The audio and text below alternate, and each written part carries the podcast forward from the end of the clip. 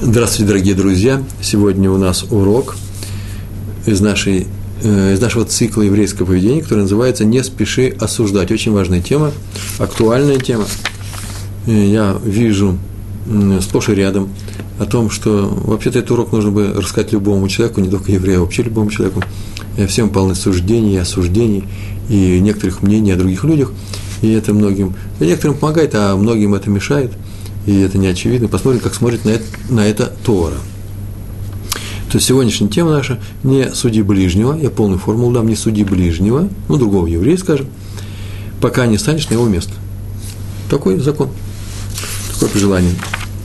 Э, раньше у нас, кстати, был урок на такую же примерно тему, в другом ракурсе, аспекте мы рассматривали, который назывался «Суд и суждение». Такой сегодня новые аспекты, новый взгляд на ту же самую проблему – в, находимся мы в недельном разделе Ноах, Ной по-русски, э, книги Берешит, 11 глава, 5 стих, там написано, «И спустился Всевышний посмотреть на город и на башню, взглянуть на город и на башню, спустился. И Раша пишет, что вообще-то не было ему нужды Всевышнему спускаться. Так написал, Лейнцорах, не нужно. Э, ну, так он поступил. Для чего? Чтобы научить судей, людских, э, человеческих судей, судей, что нельзя осуждать прежде, чем увидят и поймут. Нельзя осуждать на основе просто знания закона, пока ты не увидишь и поймешь. То есть закон должен быть известный закон, но он должен применяться к конкретным людям, в конкретных обстоятельствах, эти обстоятельства нужно изучать. Сегодня у нас будет пример на эту тему. И так далее. Сейчас мы посмотрим все это. Э, взято Раши, все эти слова, сказал, что э, Всевышний, может, даже не спускался и не смотрел он все знает, все видит, но он спустился, чтобы показать, чтобы научить э, судей, судей из людей, что они должны так сделать, спускаться и смотреть. Нельзя осуждать прежде, чем, чем увидят и поймут. Савараши. Он взял это из Мидраша Танхума, есть такой Мидраш известный, и написано в Мидраше, разве ему надо Всевышнему спускаться и смотреть? Ведь он и так видит все скрытое, все, что находится в темноте. Свет, темнота для него – это не э, антураж жизни – он все это и так видит. Но он захотел научить людей, что нельзя совершать суд и выносить приговор, если они не увидели. Ну, я могу продолжить, своими глазами не увидели, да, не выяснили все детали. Так сказано в другом Мидраше, Мидраш Шмуэля, э, Мидраш известный на Перке Авод. Перке Авод – самое начало, первой, первая глава, э, первая Мишна, э, там несколько, несколько положений, и там написано «Будьте тщательны в суде». Вот это вот сегодняшняя тема. Будьте тщательны в суде. Это означает, не спешите в суде, но выясните сначала все мельчайшие детали, чтобы суд был правдой Торы. Суд Торы должен быть самой Торы. Вот на эту тему сегодня поговорим. Сначала несколько примеров. Какая теория у меня здесь будет. Повторяю, это очень важно. Ну, не знаю, получится ли у меня сегодня заинтересовать вас в этой важности.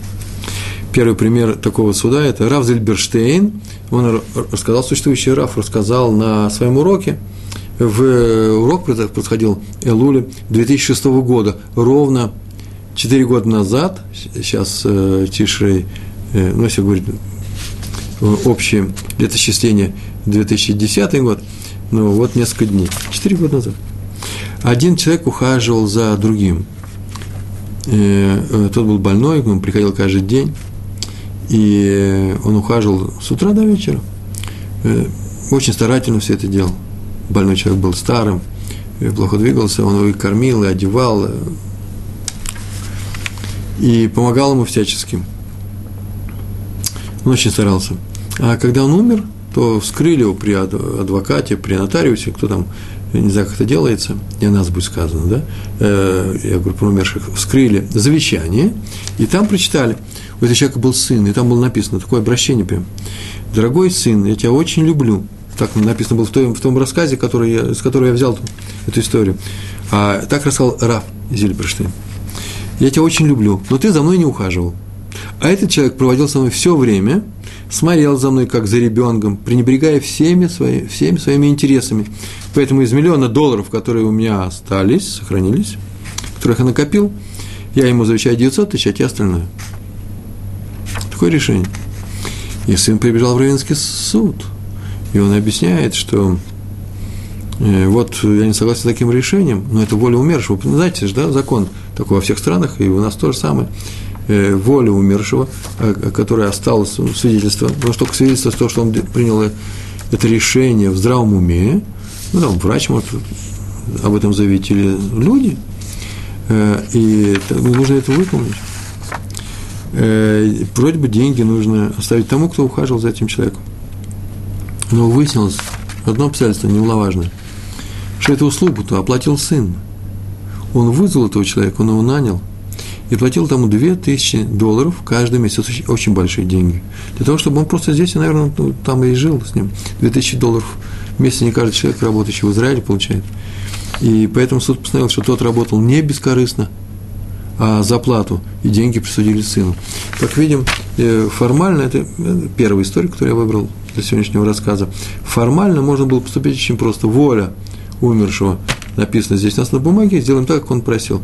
Так вот, этот формализм уходит в сторону. Для чего? Для того, чтобы можно было бы взвесить все обстоятельства э, возможности применения этого формализма. И было э, показано в суде, что э, сам, наверное, и э, владелец этих денег, этот старик, он даже и не знал, наверное, что тот это делает не бескорыстно, он бы, наверное, был куплен именно этим бескорыстным бескорыстностью. И поэтому э, деньги, конечно, полагаются сыну на правах э, Юреш, на правах, на правах наследника. Еще одна история про Рава Хайма Хиски Амдини, известнейший раввин.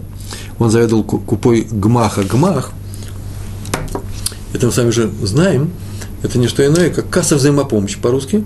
Это те деньги, которые, ну не обязательно э, те люди, которые иногда берут, а тут деньги вносят туда. Нет, какие-то люди собрали какие-то деньги, капитал, Кэрон, капитал.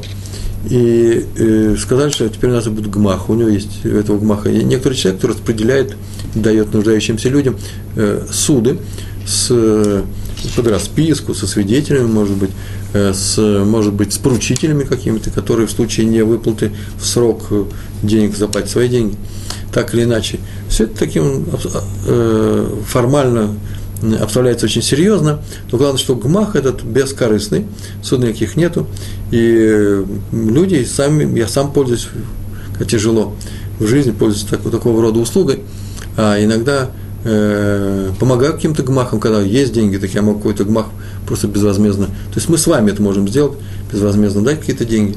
Причем то, что деньги все-таки они испаряются, да, знаете, вода и деньги – это то, что э, часто испаряется, они уменьшаются, инфляция, еще что-то происходит. Э, что-то куда-то делось. Кто-то не вернул, ведь не же мы убивать этого человека в нашем гмахе на эту тысячу, которую не вернули. Меньше, человек скажет, сказал, что он заплатит попозже немножко, но мы шуметь не будем на весь мир, но в нашем Гумахе стало на тысячу э, долларов меньше, мы теперь можем меньше помогать другим людям, и у кого появились деньги, тот принесет, поможет этому Гумаху. Так вот, Раф Хаим Хискем Дени заведовал таким гмахом, а купа, это так называют, такое название, да, коробка, это называется касса этой, касса взаимопомощи, касса-касса, да? И он давал суды, даже тем, о ком было известно, он заведовал гмахом добровольным – ему приносили деньги, но Гмах это был Рава Дмдини, даже тем людям, которые приносили, просили у него денег и которые не спешили отдавать. Есть такая порода людей. В, у нас в книгах в Танахе написано, что кто такой злодей, определение злодея только одно, он берет деньги, берет, да, одалживает, берет в долг деньги и не возвращает. Это называется злодей. Так вот, он давал даже такие деньги, э, даже таким людям, и я объяснял своим ученикам, не надо думать, будто человек не вернет денег. Просто не нужно это делать. У него, наверное, случилась задержка с деньгами. Задержка случилась не по его воле. И как только снова появятся у него эти деньги, э, он точно вернет э, долг. Поэтому э, все, что ему не хватает, ему не хватает только одного – наши брахи. Поэтому к нам приходит человек, которому говорят, что он в двух местах задержал деньги, то ему нужно дать броху и человек вернет долг э, вовремя. Почему я рассказал вообще эту историю? Да потому что так поговорка такая была, так и говорили, если у тебя нет денег, то пойди к кровавому деньги, возьми у него в долг. Почему? И тогда точно появятся у тебя деньги, э, чтобы, чтобы их вернуть. Это очень серьезная вещь. Мы чем сегодня занимаемся? Мы занимаемся не спеша осуждать других людей. Вот как только я подумал о другом человеке, что, смотрите, у этого человека нет денег – он их не вернет. У него такая привычка. Он не возвращающий, это суждение мое об этом человеке. Так вот, не суди ближнего, то другого еврея, пока не встанешь на его место. Вот о чем у нас сегодня урок. Есть прямая связь между двумя положениями из Перкиавод. В Мишне первой главы шестая Мишна примерно, ну, в самом начале, потому что разная нумерация бывает, там написано «Суди о каждом с хорошей стороны», или «Кавсхут» называется. Если ты видишь какое-то действие человека, которое, может быть, тебе не совсем нравится, оно негативное, или вообще можно было бы подумать, что оно негативное, э, лучше сказать самому себе, объяснить даже внутренне, что все скорее, скорее всего у этого человека есть причина так себя, э, э, так себя вести, так поступить. И если бы мы знали эту причину, мы не обсуждали этого человека, а сказали бы, а, ну понятно, что же он нам не сказал раньше. Теперь понятно, что он имеет право на такое поведение. Мы его оправдываем. Это называется оправдывать, это то, что требует от нас Тора. Так написано, суди э, о каждом с хорошей стороны, оправдывая его. Это в первой главе, а во второй главе у меня написано, что это четвертая Мишна, но может быть другая нумерация. Э, сказано, не суди другого, пока не станешь на его место. Это то, что мы сегодня проходим. Это две вещи есть. Суди о каждом с хорошей стороны, и не суди о другом, пока не встанешь на его место. Простой смысл этих слов очень простой. Судя каждым с хорошей стороны, это называется не осуждай, пока не, не, не станешь на его место. Так вот, простой смысл этих слов – пойди встань на его место. Представь себя на этом месте. Ты бы как себя повел. То есть, называется, изучи это дело, точно ли было так, как тебе говорят о нем, или так, как ты думаешь, как оно происходит. Не торопись. Не спеши в своем суде. Не спеши, не спеши осуждать, да? Так называется наш сегодняшний урок. Осуждать не спеши. Не спеши судить так о людях. Как тебе в самом начале показалось удобным, с осуждением. А, ну я знаю, такой человек, ну что вы хотите, э, там, где он прошел, э, пропал. Так он украл. Э, это может быть лобовой пример, он не очень хороший. Но во многих случаях мы спешим, слово спешим я подчеркиваю, мы спешим осудить другого человека в своем суждении о нем, не больше, не меньше, подумав, что он плохо себя поступил. Мы бы так себя не вели, мы бы так не сделали. История – случилось в, польском городе Биалосток. Пришли люди к Раву и Ефраиму Шалуму, так его звали, Ефраим Шалум, два имени. Пожаловались, что такой-то, такой-то человек, сказали, кто такой. Это был в середине 19 века, публично нарушает субботу. Это было невидаль, жуткое в Польше, в хасидской, в хасидской среде. А именно, он э, вел в субботу, в эту субботу он вел по всему городу, и это видели, два воза полный, два, э, две телеги, да, полный сеном, накошенное сено. Он вел этих э, лошадей. Раф очень удивился. Подождите, подождите, сказал он. Конечно, сейчас можно поговорить с ним, чтобы он не нарушал субботу, вне всякого сомнения. Порядок-то мы наведем, мне за, за драматизацию, за театральность. Я так просто представляю, ведь нужно же встать на место этих э, участников нашей истории. Он сказал, ну как же так он мог себя вести, этих двух лошадей? У него лошадей никогда не было, а уж сено купить, да еще два полных воза, нет, что здесь не так. И пришел того и спросил, а в чем дело? Пришел, вообще не обязан судья ходить к людям, спрашивать, а те говорят то-то и то-то, что ты это сделал. Но он не хотел, наверное, это правильное поведение равинское, чтобы э, о нем шла плохая молва. Может, люди ошибаются. Сейчас мы выясним, чтобы люди не ошибались. И спросил, в чем дело. Тот его повел на улицу и сказал, вот вообще-то здесь я шел. Если говорят обо мне, что я шел в субботу по городу, вот по этой улице я шел.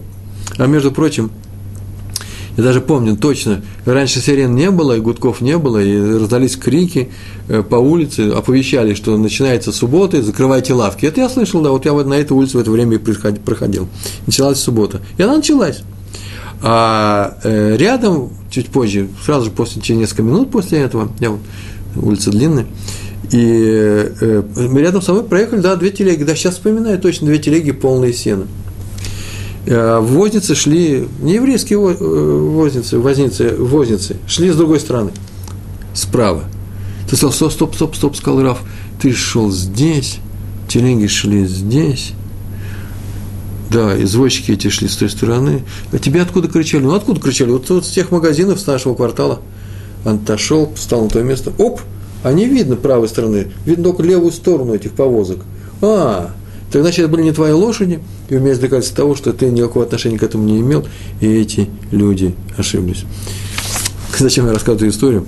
Затем, что сказано, не суди другого человека, пока не станешь на его место. Раф Мдини пошел и встал на это место.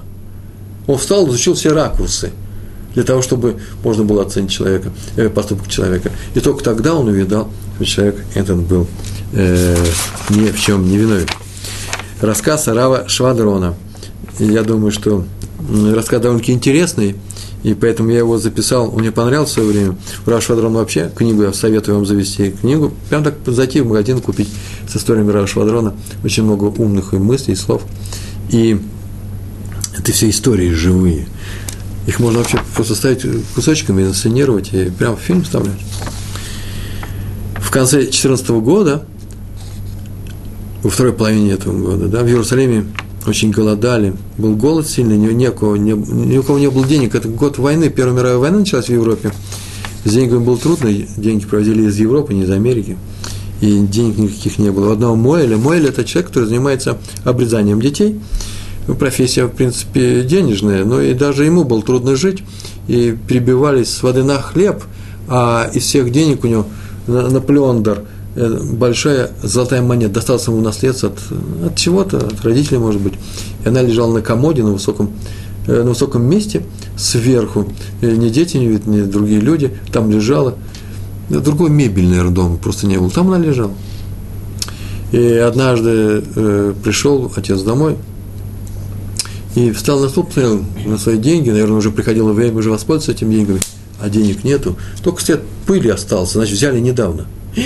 Как он расстроился, он полагался на эти деньги, он думал, что прожить полгода. Большая семья могла э, без проблем прожить полгода в те времена на эту монету.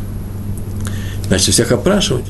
И спросили маленького мальчика, ребенка, ты не брал, ты, может быть, ты видел? Он говорит, я взял.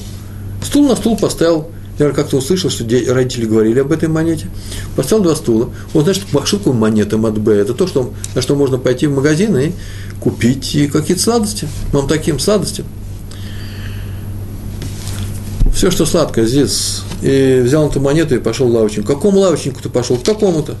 Побежала мама к этому лавочнику. Говорит, вот мой сын приходил и, дала, и дал тебе золотой Наполеондер.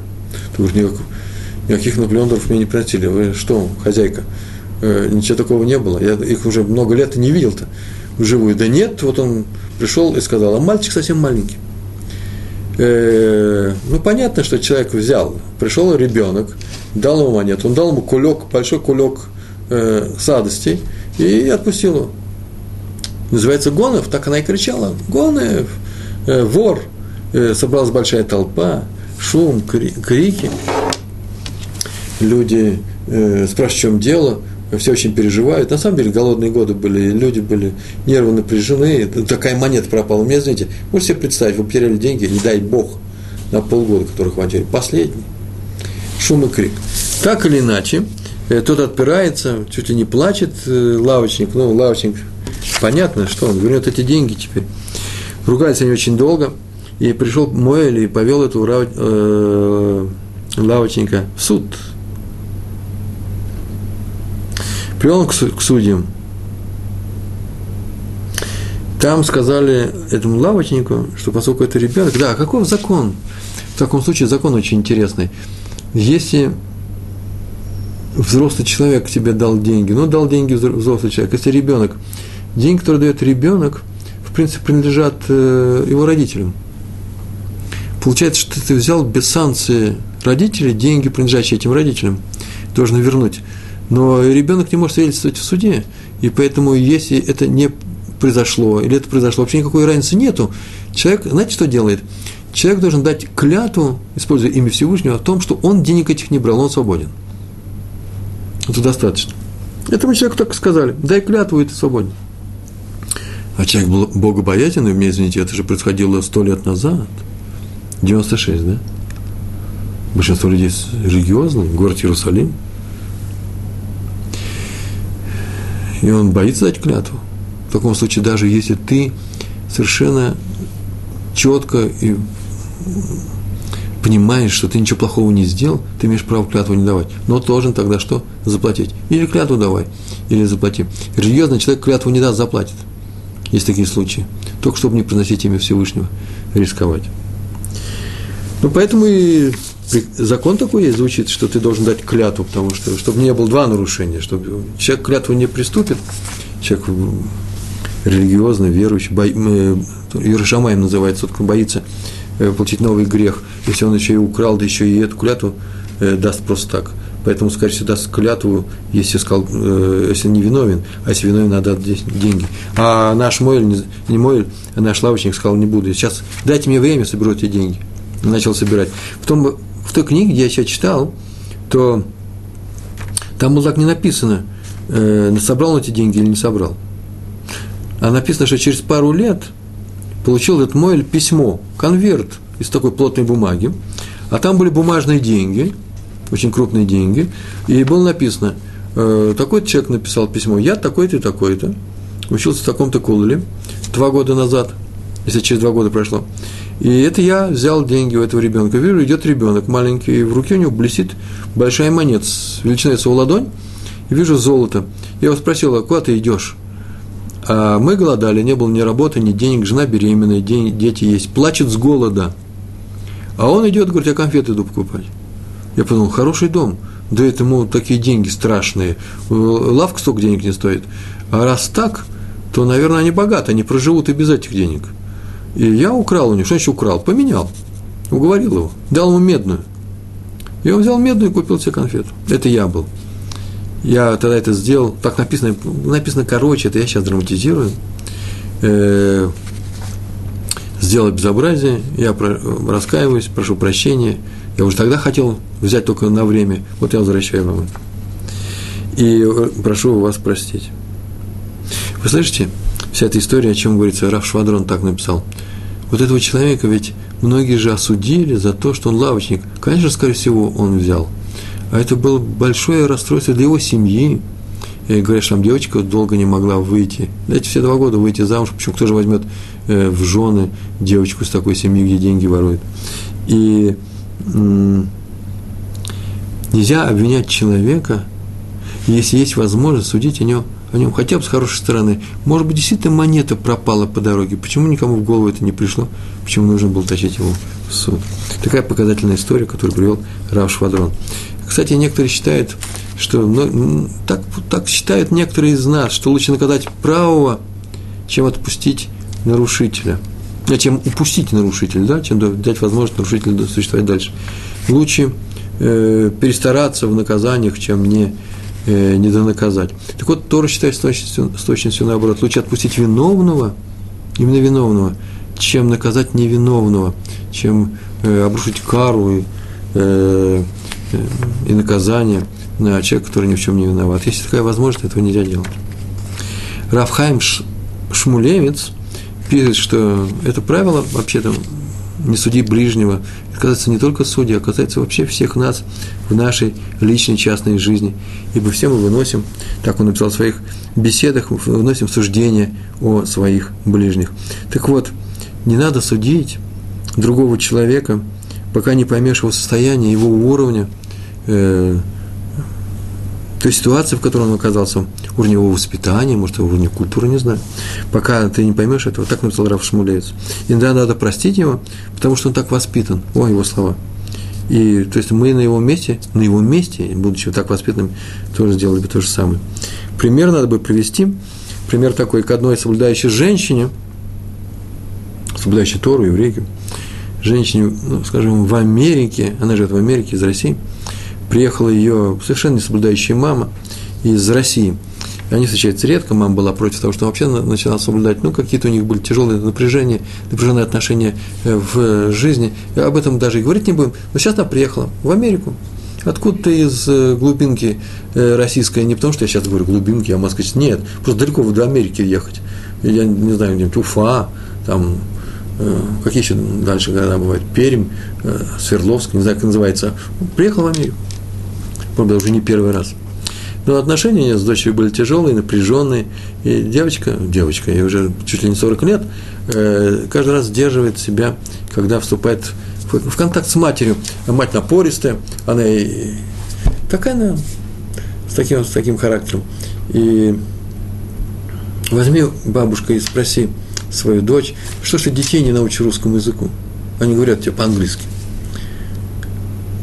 А дочь возьми и скажи что-то резкое. Накопилась какая-то резкость для того, чтобы с тобой не разговаривать. Это очень резкие слова.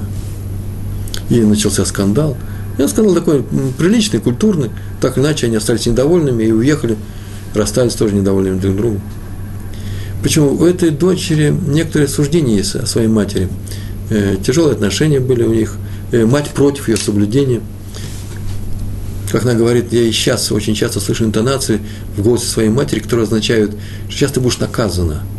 Так она говорит своей дочери. Ремень и угол. Это осталось на всю жизнь. Смотрите, это очень важная вещь. На чьей стороне встал бы? И, э, и пришла эта дочь и пожаловала своим друзьям, предположим, э, на свою мать. Смотрите, она не изменилась. Э, я на стороне матери.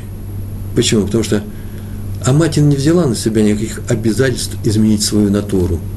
Она не взялась судить э, о людях э, с правильной стороны. Она не пришла к Торе. Она какой была, такой и осталась. А дочь, которая взяла на себя это обязательство, она сама перед собой взяла это обязательство, перед Всевышним. Она сказала, теперь я буду жить по-новому, теперь я буду соблюдать все заповеди, теперь у меня в доме будет кашрут, у меня будет в доме чистота семейной жизни, я буду воспитывать детей по-еврейски. Она же взялась исправить себя, а, а поэтому она не может теперь судить о людях плохо, даже если они в ее глазах или как, еще по каким-то причинам ведут себя недостойно. Лучше было бы сделать все по-другому. Скажи просто, дочка, говорит мама, ну что же это такое? Я вот приезжаю к тебе раз в 4 года, раз в 2 года, а твои дети не умеют говорить по-русски. Научи их говорить.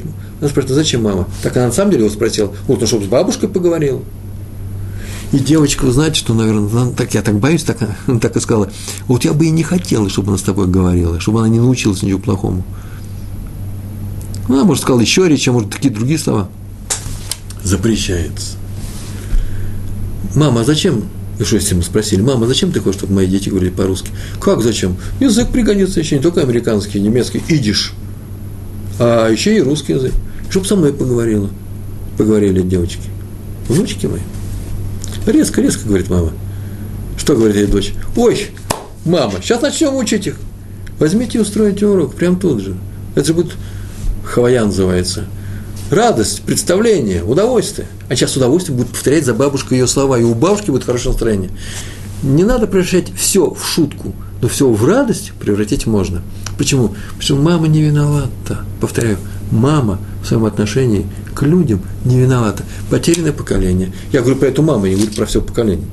Но если мы сейчас с вами высокие, если мы с вами продвинутые, то давайте не будем осуждать этих людей. Первое, мы их не осуждаем. Второе, мы их даже внутренне не осуждаем. Э, мы э, их любим. Почему? Потому что дали нам жизнь, по-своему заботятся о нас. Ошибаются. Они наделали много ошибок. Но это не значит, что мы должны с ними вступать в конфронтацию, ссору, скандал. Это запрещает Тора, а мы же с вами взяли с вами что? На себя обязательство соблюдать Тору. Вот это вот не суди о других людях плохо, э, это практическое правило. Почему? Потому что вот это суждение плохое о людях, оно и приводит к скандалу, а то, о чем хотел с вами поговорить на эту тему. У нас, кажется, сейчас ровно полчаса прошло э, нашего урока. И еще у нас полчаса. Давайте поговорим о чем-нибудь полезном и хорошем. Итак, когда человек Когда человек судит о другом, знаете, как судит? Судит с хорошей стороны, правильно судит, оправдывая его, он избегает многих скандалов и ссор в этой жизни. Практическая вещь. Написал Ирашин на трактат Талмуда э, Шабас, Шаббат, 127 лист, вторая страница. Там так написано, кто старается оправдать другого еврея, его поведение, тот вносит в этот мир шалом, в этот мир вносит мир, в эту вселенную приносит мир, покой. А шалом – это имя Всевышнего. Так вот, в книге Есод Вишореш Авуда написано – Понятно, само по себе можно понять, для этого можно догадаться, что, когда, что человек не может по-настоящему выполнить заповедь «люби своего ближнего, как самого себя», без выполнения заповеди «суди справедливо». Да? Есть такая заповедь «Бецедек тишпот» – «суди справедливо». Так написано в книге «Решит Хохма». Есть величайшая книга, мы ее часто приводим. Кто любит другого человека, тот оправдывает его поступки, думает о них во всех случаях, э, оправдывая его действия, оправдывая этого человека. А кто ненавидит другого, тот осудит любой его поступок, даже нормальный, найдет в нем какую-то законность, плохость, даже правильный поступок. Вы слышите? Я вижу какой-то поступок, не очень самый хороший, у другого человека, я отмечаю, хотя лучше не отмечать. Но это высокое учение, так нужно, это, это еще нужно научиться этому. Ну, я отметил. И что я говорю про себя? Ну, наверное, есть причина у этого человека э, так, так себя вести. Приходит ко мне человек, опоздал на урок. Вот классический пример. Опоздал на урок. Входит, виновато себя чувствует. Ученик. Я ему не могу сказать, где ты был. Почему ты опоздал? Еще при всех. Это называется позорить. Позорить вообще нельзя. Мы говорили это на прошлой неделе. А, а теперь э, хорошо бы сделать следующую вещь. Он вошел, вошел. Э, взрослый человек, соблюдающий человек. Я, к нему, я ему доверяю, как доверяет самому себе. Бывает такое, что я опоздал. Я каждому должен сказать, э, почему я опоздал. Это не совсем удобно. А раз так, то не надо доставлять человеку неприятные моменты и спрашивать его при всех, где ты был. Вошел и вошел. У него есть объяснение – вы сейчас можете сказать, ну, так мы распутим всех своих учеников, они что-то опаздывать. Нет, нет, есть способ, средства, как так не, э, этого не делать. Но только ни в коем случае не воспитывать их через позор и через выяснение отношений перед всеми людьми. У меня очень простая вещь. Я знаю, во мне происходит следующая вещь. Он опоздал, потому что у него была причина. Все, для меня это достаточно. И очень часто, когда я вижу, что кто-то себя вел не совсем достойно, не совсем хорошо, не совсем удобно, может, даже плохо по, по отношению ко мне, я что-то потерял на этом. То я даже не буду спрашивать, в чем дело. Я сам придумаю себе, что есть какое-то объяснение. Э, э, нормальное, понятное, в результате чего я скажу, а, ну что ж ты мне не сказал? Так написано в книге Решит Хохма. И так сказано в Мишлей. Мишлей, да? Э, э, Мишлей, сразу после Тгилем в Танахе. 10 глава, 12, э, 12, 12 стих. Там так написано – Ненависть пробуждает раздоры. Если ненавидишь, то обязательно будут раздоры. А на все проступки покрывает любовь. А если любишь, то проступки можно покрыть, то есть можно их объяснить с хорошей стороны. То есть, если человек ненавидит, то ссорится с другим по любому поводу, а если он его любит, то наоборот – что наоборот, то не ссорится с ним по любому поводу, да, так скажу, значит, он мирно с ним э, общается, даже когда то вообще есть хоть какая-то причина для несколько воинственного поведения. Так написано у нас в Мишле. Притча называется по-русски, кстати, чтобы вы знали. Э, случай в Иерусалиме произошел. Э, один молодой муж пришел на Пейсах, только-только молодой муж, совсем молодой, юный, я бы даже сказал, э, через неделю или две после Шева Брохас. Шева Брохас – это когда устраивает целую неделю непрерывный, праздник Сеудот, трапезы в честь молодых. Произносит специальное благословение, вы все это знаете. И вот через неделю-две после этого начался Песах, он пришел к, к родителям своей жены, они уже знали друг друга, давно уже знали, и они пришли на Песах. И так представляешь, что это вообще хасидская семья, несмотря на то, что это в Иерусалиме. Здесь тоже очень много хасидов. хасидов. Песах происходит седер, не знаю, сам ли Песах, Седер или, может быть, Холямой, это уже дни пасхальной недели, и он был у тести и тещи, да, по-русски так называется, он ел суп, прям так написано, ел суп, взял ложку, и вдруг бульон куриный, конечно, какой суп, чистый, прозрачный. Он взял эту ложку и вдруг увидел пшеничное зерно, вот оно сверху. Ложку он уронил, это надо знать этих людей, и знать нужно нас. Хумец, хумец – хомец в доме в, в Песах, вообще должно, не то, что его есть нельзя, его даже, не должно быть вообще быть, чтобы даже не видно было. Скандал, шум, крик. И тут в такой семье я породнился, у вас тут на медбах, на, э, на кухне делает страшные вещи, там у вас зерна пшеницы не выметены. И он уходит, мы уходим с этого седра с этого, с этого дома. Уж этот скандал взял свою жену, пошли к родителям его, и там они э, провели, и он все возмущался. А те ужасно все расстроились. Ужасно расстроилась та семья. Такого быть не могло. Что, откуда, они выясняют, не могут понять, откуда может взяться это зерно в Песах. Что случилось, как то И вот то, чего не может быть, маленький момент такой. так или иначе сказали, что нужно как-то мирно жить, и сказали, что просит прощения у него, ну что теперь еще сделать? Он сказал, да, что не знает, больше его ноги там не будет, а раз такой недер, недер – это обещание, то вообще-то мы с этим не помиримся, да пойдем к Раву, к Саланту, выясним, э, как нам дальше вести, прав ты или не прав. Пришли они к Раву Шмуэлю Саланту, пришли, красивые, сидят, вот они, красивые, в смысле, молодые, в одежде полной, картл, длинный фрак на нем, э, большая меховая шапка, все как положено. Штраймл на нем. А он спрашивает, э, Раф Салант, скажет, скажи, скажи, скажи, пожалуйста, а когда свадьба у вас была? Это странный вопрос. Мы тут говорим про зерно какое-то, когда свадьба была. Он говорит, вот тогда-то. А, две недели назад, даже 12 дней. Очень хорошо. Скажи, а дай мне, пожалуйста, свой штраймл. Вообще все удивились. А это еще к чему? Тот поднимает его и дает ему. Тот берет, он начинает долго изучать. Это большая меховая шапка. Сверху большой ворс. Сверху нашел что-то. И потряс на стол. И оттуда вы, высыпалось несколько зерен. Говорит, вот, пожалуйста, вот откуда эти зерна падают. Смотрите за собой, они представляют другим людям. Это я добавил, таких грубых слов он никогда не скажет. Рафсалант, не дай бог. Что произошло? А произошло следующее, что когда эти, эта молодежь была, они на свадьбе были, а во время свадьбы на них бросали конфеты, браху говорили, и бросают пшеничные зерна. Это есть браха, чтобы вы множились, размножались, чтобы ваша семья была плодородной, плодотворной, чтобы было счастье в вашей семье. Так вот он не вытряс эти зерна. И он кушал суп, пришло время одному из этих зерен упасть. Смотрите, какая простая вещь. Тем самым Раф Салант показал этому молодому человеку, что не надо осуждать этих родителей, ой, у вас там зерна на кухне.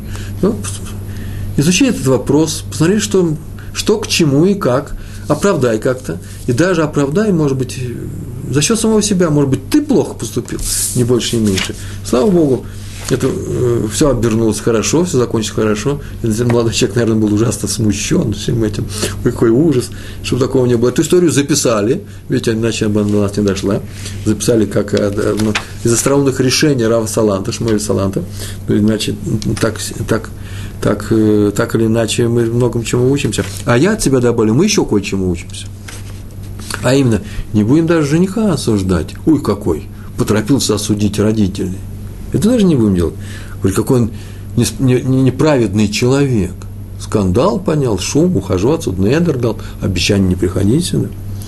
Почему? Потому что если мы будем резки, мы в своем суждении о нем, то и тогда позволим ему быть резким в его суждениях о других. А раз мы ему запрещаем, то и себе запрещаем. Это важный момент. Не бывает такого, что себе разрешаешь что-то, а запрещаешь другим людям. Это не будет несправедливо. И поэтому мы не будем судить о других людях плохо, даже когда суждение, это плохое суждение, вы изучать так, ух, смотрите на него, он плохо судит о других людях. И больше не меньше. По поводу стиха Перкия вот, будьте тщательны в суде, взвешивайте все, изучайте все. Так мы с этого начали. Это в самом начале будьте тщательны в суде, в смысле, это начало Перкия вот в первой главе, первая Мишна, по-моему.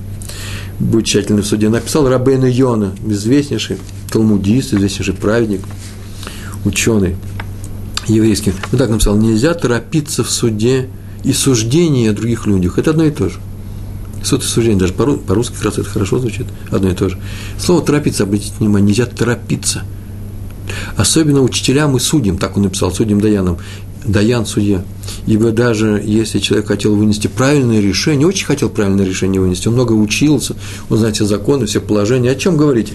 Раз у человека есть пшеница на кухне, э, то значит на эту кухню вообще лучше не ходить, не иметь с ним общения, по крайней мере, в Песах. Такой закон. Так вот, не торопись. Он должен вдумчиво рассмотреть все обстоятельства данного дела и не спешить с первой оценкой. Это очень важно. Сейчас я э, останавливаюсь на этом. Никогда не надо останавливаться – в своем первом мнении. О, у меня первое мнение все правильное, хорошее. Оно это мнение может подвести. Есть такие люди, которые любят подчеркнуть, я никогда не ошибаюсь. Некоторые люди не говорят об этом, а есть, есть такие, такие люди встречаются. Ой, у них опасность есть. Почему? Потому что первое мнение не в силу того, что они ошибаются, пускай они никогда не ошибаются, но иногда они ошибутся именно в силу своей реактивности, скорости. Один раз на сто, катастрофа. Почему? Потому что это-то и плохо. Минус уничтожает все. Большая опасность. И даже если окажется, что твое первое мнение было правильным, оно казалось правильным один раз, второй раз, третий раз, все равно не спеши с вынесением приговора своего, с какого-то суждения. Что одна ошибка из десяти сводит на нет всю твою проницательность былую. И не говоришь, что о, я лучший сыщик из произведения Агаты Кристи. Такое, может быть, такое оно и есть, но все равно не торопись. Заслуги в быстром решении нет, а в случае ошибки ее надо назвать, это называется сознательный грех. Если человек поторопился на суде или в суждении и принял неправильное решение, а судья тем более, не дай Бог, считается, он потом не может сказать, я нечаянно. Это считается по еврейскому закону преднамеренным нарушением. Почему? Потому что поторопился в своем решении. Об этом пишет Раф Хайм Шмулевец. Беседы, Сихот, беседы 1973 года. Э, статья Мамар, э, статья Атикл, Штикл, номер 15. Он так написал, обязан судить вдумчиво и тщательно лежит на каждом из нас. Ведь мы судим других, оценим их поступки, чтобы, для чего мы это делаем? Это важные слова Раба Хайма, Раба Хайма. Чтобы или подражать этим людям, или чтобы, наоборот, научиться себя так не вести. Поэтому суждения о других людях очень важны. Они формируют человеческий характер с детства и продолжают формировать нас и дальше, чтобы мы не думали, что мы уже готовые э, продукты э, мироздания что мы уже э, все, достигли пика своего развития. Нет, нет, этого быть не может. Все идет в развитие, это я свои слова добавляю. А раз так, все в развитии идет, происходит каким образом, я и сейчас корректирую свое поведение, уча Тору, вне всякого сомнения, э, занимаясь специальными предметами по мусару, ну, э, э, молясь, прося Всевышней помощи, а главное еще изучая поведение людей вокруг меня, а тем более, если я взялся быть учителем – тем более я должен научить других людей такому искусству, как умению вести себя правильно на фоне поведения остальных людей. То есть нужно научиться других людей правильному поведению. Даже того человека, который ведет себя неправильно, тоже можно научиться правильному поведению, по крайней мере, как себя не вести. А еще есть одна вещь, Раф Шумулец это ответил, по крайней мере, я обнаружил это в нем, так я мог сказать своими словами, пересказать это, что бывает, что человек неправильно судит о других людях, то есть мало учится на правильном поведении других людей, и, но это еще не самое важное. Важно, что его еще дети его слышат, его видят, его оценки видят они. И они начинают ему подражать, этому человеку, своему отцу, своей матери. И получается, что осуждая других людей, например, с осуждением подходит другим людям, он дает плохой урок своим детям, и они вырастут людьми, которые осуждают других людей.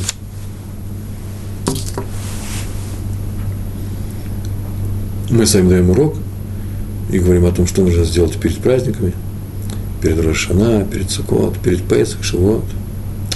Пишем э, большую статью – об этом, изучили материал, собрали материал, пишем, и в, том, в таком контексте, вот как себя вести нужно по-еврейски. А теперь ты, читатель, можешь, можешь взять это к сведению, можешь принять это, может, можешь применить это в своей жизни, а можешь не применить, твое личное дело.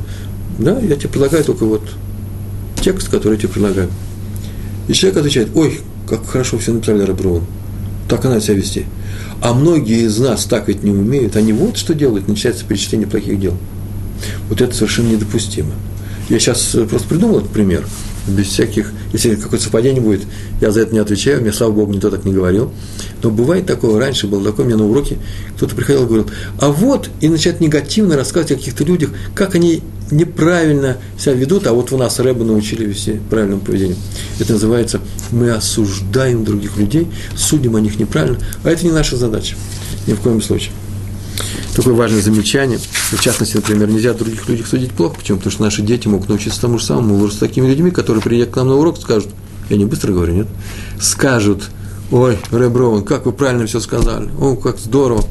А вот они, русские совки, этого не понимают. Все, я расстраиваюсь. Следующая история про Катав Сойфера. Известный рассказ, в двух словах я о нем скажу о том, что такое судить о других людях. Помню, я где-то его рассказывал. А может быть, это он вообще известный в свое время Катав Софера, сын э, Хатам Софера, известнейший раввин, талмудическая семья, династия. э, многие книги, много книг написали умнейшие люди. И однажды в Венгрии или в Румынии, где-то там, всадил большой съезд, ну точно венгерских раввинов, и на этот съезд Катам Софер, Катав Софер, взял с собой семейную реликвию, пол шекель, который передавался из поколения в поколение, с, из храма еще они Э, остались э, со времен храма. Эти полшекеля э, люди сдавали перед праздниками в храм на нужды храма, именно по полшекеля. Вот эта монета была специально для этих нужд. Она стоила деньги, и их люди собирали и сдавали в храм. И он принес, чтобы показать им. И встал и сказал, вот смотрите, в конце заседания, вот эта монета, показал на нее всем. И люди заинтересовались, они такое слышали, но никогда не видели. И пошла она по рукам. И рассказывал он, что-то он рассказывал, и когда должен, монета должна была вернуться по кругу, вдруг спросили, а где монета, а ее нету. Начали смотреть, а кто ее видел, и где-то она потерялась по дороге. И за, пало подозрение, эти крупнейшие раввины сидят. Что теперь делать? И было большое расстройство, и кончать весь равинский съезд таким образом было тяжело, очень трудно. И тогда что, один встал, сказал, вот же полчаса нам не возвращает эту монету, что теперь делать? Давайте, каждый сосед проверит соседа справа, возьмет его кошелек и посмотрит на него. Вот прямо сейчас, никто никуда руки не опускают, достанут кошельки и откроет каждый. И монету вернем, потому что монета святая из храма. Один человек встал говорит, это делать нельзя. Почему нельзя? Потому что нельзя делать, это называется плохо светить о других людях, и мы сейчас, ха, мы сейчас, мы сейчас потеряем эту монету. Сейчас этот злодей уйдет. Он говорит, ну давайте еще полчаса подождем. Ну, подождали полчаса, какие-то заседания там идут, вообще дом, думают о другом. Когда тот человек исправится, никто не уходил. Давайте сейчас почитаем Тхилим, прочитали Тхилим, ну, сейчас откроем и достанем, э, э, как называется, кошельки. Э, этот человек словом встал, аж белый, и говорит, да подождите, еще давайте 15 минут. А что случилось-то? Почему это он так всех просит э, задержать э, эту проверку? И уже через полчаса, если не через час, приходит вдруг официант, эти не евреи, приносят э, эту монету, говорят, вы знаете, что мы сейчас поменяли скатерти у вас тут какое-то время. Потом вышли и вы, э, потрясти их во двор, и монета выскочила, и по камням ее услышали, звук ее был. Не ваша ли эта монета? Как все обрадовались, как хорошо, что она вернулась к нам. И монету вернули э, Катавсоферу и сказали, как хорошо. А этого человека спрашивают, слушай, скажи, пожалуйста, а почему ты был против того, против этой проверки? Уж, во-первых, это некрасиво подозревать других людей. А во-вторых, дело в том, что у меня такая монета. Он достал из кармана кошелек, достал монету и говорит, мы нашему роду из рода в род, в род передают эту монету поколение в поколение. Я решил показать ее на этом съезде. Просто уважаемый Раф меня опередил. Все, таких две монеты в Венгрии. И он это сказал. Когда она пропала, сейчас меня ее обнаружат и мне стало не по себе. А как можно оправдать то, что она у тебя здесь? У меня нет свидетелей. Ну, была монета, была, кто там жена моя скажет. И поэтому я молился Всевышнему, чтобы он спас эту ситуацию. Так или иначе, по этой истории мы видим, что могло произойти, если бы на самом деле они проверили друг друга, и как попал бы в подозрение, страшное, жуткое подозрение, совершенно невиновный человек. Э, они могли бы сказать, что на самом деле лучше пропадет монета, чем позорить человека. Такое было общее решение. Один продается яйцо в Иерусалиме, у нас с вами осталось 11 минут, один э, продается в Иерусалиме, я стал замечать, что у него каждый вечер в магазине, где он торговал яйцами, стал пропадать сверху на стопке этих э, сеточек, как сетка называется, плата, э, э, э, яйца начали пропадать как же слово называется, ну, упаковка такая, да, с углублением, сетка. И иногда 20 до 30 единиц. А кто может взять? Дверь закрывает, только соседи, может быть, через стенку как-то проходит, чтобы все дощатое помещение. Сосед у меня тоже есть продавец, вот он, может быть, он начал врать. Он так или иначе он пришел к Раву Шмуэлю Саланту, в Иерусалиме главный раввин был, и рассказал, и сказал, что такая-то проблема, что теперь делать. Вы знаете, самое интересное, если у еврея проблема, куда он идет? Идет к равину. А если у другого человека проблема, он начинает тут же решать задачу Агата Кристи и начинает э, строить, э, или в полицию заявляет сразу, или сам начинает ловить э, людей, или тех, кого он подозревает. Вот мы идем к равину. И он сказал Раву Шмуэль Саланту, что произошло, он сказал, слушай, знаешь, что сделай? Равинский совет очень простой. Яйца, говоришь, пропадают. Свари 20 яиц, просто свари вкрутую положи на верхнюю, на верхнюю упаковку сверху. Посмотрим, будет он красть или не красть яйца, которые вареные. Так он и сделал. Утром он приходит, открыл дверь, а на полу лежит змей, змея, небольшая, не ядовитая. Я не слышал, чтобы в Иерусалиме кто-то видал ядовитых змей, простых змей я видал, яйца она ела. Два яйца в смятку, э, и она задохнулась. Э, совет простой. Совет простой он бы мог дать. Не подозревай своего соседа справа. Сначала посмотри, может быть, какие-то э, другие есть причины, которые объясняют, почему яйца пропадают. Так эта история была про Рав Саланта. Хофицхайм пишет в своей книге «Ават Исраэля». Очень советую эту книгу. Даже не знаю, переводили ее на русский язык. Необычайно умная книга по мусару еврейской морали и этики. И он пишет, что иногда человек просит помощи у другого человека. Например, дать ему суду из гмаха. Гмах мы говорим, говорили, что это такое доказ взаимопомощи, когда люди могут взять эти деньги, э, э, а потом нужно вернуть без суда, э, без процента. Так вот, он берет пришел человек попросить э, суду, а тот ему не дает. В таком случае не стоит думать, будто тот не дает ему сил своей жадности или сил какого-то плохого отрицательного отношения к тебе. Почему? Потому что есть разные обстоятельства. Надо человеку представить себе просто такое слово, тяжелая ситуация у него. Не надо придумывать э, что-то плохое, а сказать, у него тяжелая ситуация. Если бы у меня была тяжелая ситуация, как бы я вел себя на, на его месте – как? Ну, не дал бы денег, потому что у меня нет этих денег, я не могу дать. Вот и он себя так себя ведет. А раз так, то это будет, это честное, правильное отношение к другим людям. Написано в Мидраше, который называется Мидраш, а вот Раби, Драби Носан, э, Раби Натана. Один человек, так написано, это период эпоха Талмуда, послал сына взять в долг у соседа меру зерна. Тот пришел и увидел, что тот меряет меру зерна, меряет ее ведерками – он сказал, что зерна у него нет. Сын вернулся, сказал, я видал, как он меряет, но зерна у него нет. А через некоторое время послал у него одолжить, э, одолжить, взять в суду э, монет несколько, да, какую-то сумму денег. И сын пришел и увидал, что тот сидит за столом, и от, э, много денег здесь, и э, считает монеты. Тот просил деньги, говорит, привет своему отцу, что денег у меня нет. Так он передал, он вернулся, сказал, денег у него нет. Ну, как кончилось, кончилось. Через некоторое время они встретились на улице, написано на рынке. Это, рынок это была улица, и он сказал, скажи, пожалуйста, ты сына прислал, скажи, пожалуйста, а что ты подумал? Так написано в этом Мидраше. Когда твой сын пришел, сказал, что э, я ему сказал, что нет у меня э, пшеницы, а он видел, как я ее мерил. И когда у меня... Что ты подумал? Он говорит, ну как что? Ты, наверное, собрал урожай, отвез его э, продавать на продажу, э, и у тебя не осталось дома ничего. А это было то, что называется десятина – то есть десятину еще раз померить для того, чтобы отнести ее, отдать тому, кому она полагается. А что-то подумал, когда я э, деньги э, считал. А, очень просто. Мы же знаем, чем ты занимаешься в нашем районе. Ты хороший сторож. Все остальные ездят в разные места, э, дорогие вещи оставляют у тебя. Они принесли залог, пикадон называется, как называется, вечное хранение. Вот ты посчитал деньги. Говорит, ручаюсь себе, так написано в этом, что так оно и произошло, так оно и было. Это была десятина, а это, был, это были мои, э, это деньги, данные мне на хранение. Вы видите, плохо мы не подумали о человеке, почему? Потому что придумали ему объяснение, и даже рассказывают, что так, скорее всего, и было. Так мы должны поступать. Это очень интересно. А один человек просит другого деньги взаймы. Тот сказал, что у него их нету. А потом он лезет в карман, нечаянно, с платком каким-нибудь, зачем там еще плеер достать? Достает у него тут кошелек вываливается, и вдруг падает кошелек, раскрывается у него много денег, там, доллары – Сейчас только он сказал, что нет денег нет. Ну что человек подумает о нем? Не его деньги, поэтому они упали. Даже в голову не должно прийти, что он нас обманывает.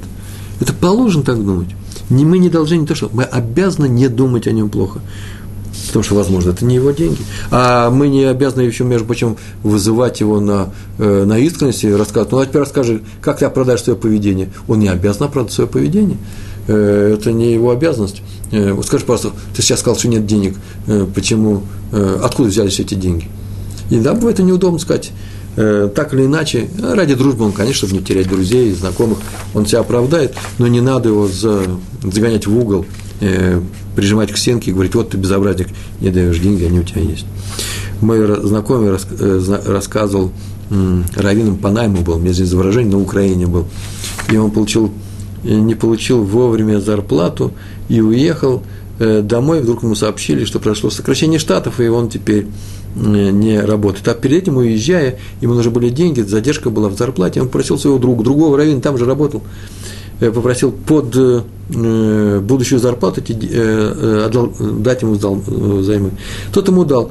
И теперь он вернулся, остался без работы, а деньги, задержка продолжается. Нету денег, что теперь делать? Вообще-то по закону он, конечно, должен вернуть, пойти в другом месте, найти, вернуть э, долги. Но тот-то человек ведь понимает, что идет задержка в данном месте. Он же коллега его, ему не дали, мне не дали. Не может человек прийти другому, советуется не делать так. Прийти сказать, слушай, э, мне тоже деньги не дали, тебе деньги не дали, но тем не менее, из-за того, что мне деньги не дали, верни мне деньги. Расшибись. Э, почему? Потому что мне не на что сейчас жить. Так не поступают обычно. Почему? Потому что человек не законен, но ведь не возвращает нам деньги. Не надо думать о нем плохо, не надо думать о том, что он законный человек.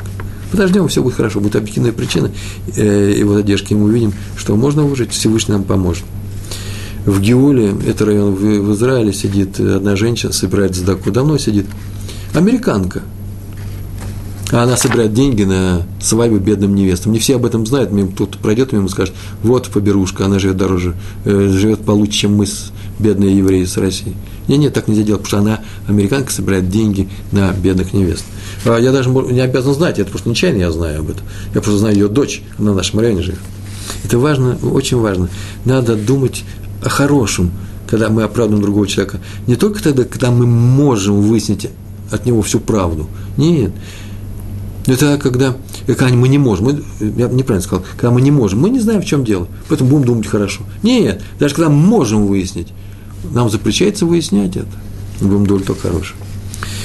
И последняя история. У нас осталось пять минут про Рава Моше Файнштейна. Я не знаю, рассказывал эту историю или не рассказывал случай с молоком. Ну, это только смешная история. Его посетил несколько евреев. Они сидели за столом. Э, разговор разговаривали, он их пригласил на завтрак. Американский завтрак – это, ну, там, не знаю, Петербург какие-то, молоко. Они сидели, разговаривали. Раф Файнштейн, уважаемый человек, старый человек был, протянул руку, а на столе стояло несколько упаковок молока, разных фирм, кстати. Кошерные, евреи не пьют не кошерное молоко, не дай бог. Он взял пакет, потом посмотрел на него, поставил на место, взял второй пакет – налил молоко и выпил. И все обратили внимание, Раф Файнштейн не пьет молоко такой-то фирмы.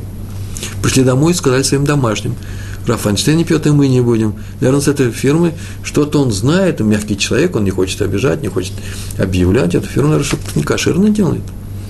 И очень через неделю распространился слух, как, как пожар на, э, на сене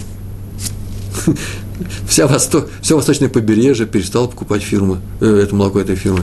Они пришли к нему и сказали, Рэбе, что случилось? Рассказывают, что это вы нас э, э запсулировали, да? Что вы объявили некошерность нашей фирмы. Уж я первый раз слышу. Да-да, никто у нас ничего не покупает. В гостинице отказываются покупать наш, э, наш товар. А в чем дело? Он говорит, вот сказали, что Раф Файнштейн это молоко не пьет. Я не пью ваше молоко, я пью, сегодня утром я пил замечательное молоко, очень вкусное. Я могу показать в своем холодильнике. Идем на кухню, я вам покажу. Э, полный холодильник вашего молока. Я не знаю, повел он их или не повел. Он сказал, идем, пожалуйста, руки секунду. А в чем дело? Начал он вспоминать и вспомнил. А, да, точно. Приходились ко мне какие-то люди, мы сидели, я ваш молоко я всегда пью, несколько фирм у нас тоже стояло на столе. Я взял этот пакет, а потом посмотрел, он пустой, но я поставил его на место. Вы слышите? прежде чем броситься к другим людям и сказать, такая-то фирма не кошерная, надо бы выяснить, откуда пошел слух, и не думать плохо об этих людях. Об этих, э, людях. Почему? Потому что есть такая презумпция невиновности, этих, на иврите называется хазака. Как он был хорошим человеком, так он и остался, нет видимых причин э, быть плохим человеком. Э, мы сегодня с вами проходили, э, не спеша, и не первый раз, э, тему «Не спеши осуждать». Видите, не спеша проходили, тем только не спеши осуждать. Не суди ближнего, пока не станешь на его место. Не торопись в своих суждениях о других людях. Старайся оправдать другого человека. это, извините, это называется э, не осуждай ближнего своего. Как я не хочу, чтобы осуждали меня, так я не буду осуждать другого человека. Я буду его оправдывать, еврея. Почему? Потому что только тогда и будет мир между нами. Только тогда и будет мир в нашем народе. Не мир в целом народе, а мир в маленьком моем кругу. Я сколько людей знаю, сколько, сотен учеников, я, может, много людей знаю, может, десятка-два, я не знаю, может быть, трех людей я знаю всего. Такой человек неподвижный, сидит себя в уголку. Но будет мир в его среде, в маленьком коллективе. И там, если мы так себя будем себя вести, мир будет в большем коллективе, мир будет в нашем народе, и только тогда и Всевышний даст мир нашему народу в окружении других народов мира. От моего отношения к другому человеку зависит судьба всего еврейского народа. Давайте судить друг друга только с хорошей стороны. Честное слово, каждый из нас достойный этого, имеет право. Большое вам спасибо, всего хорошего. Шалом, шалом.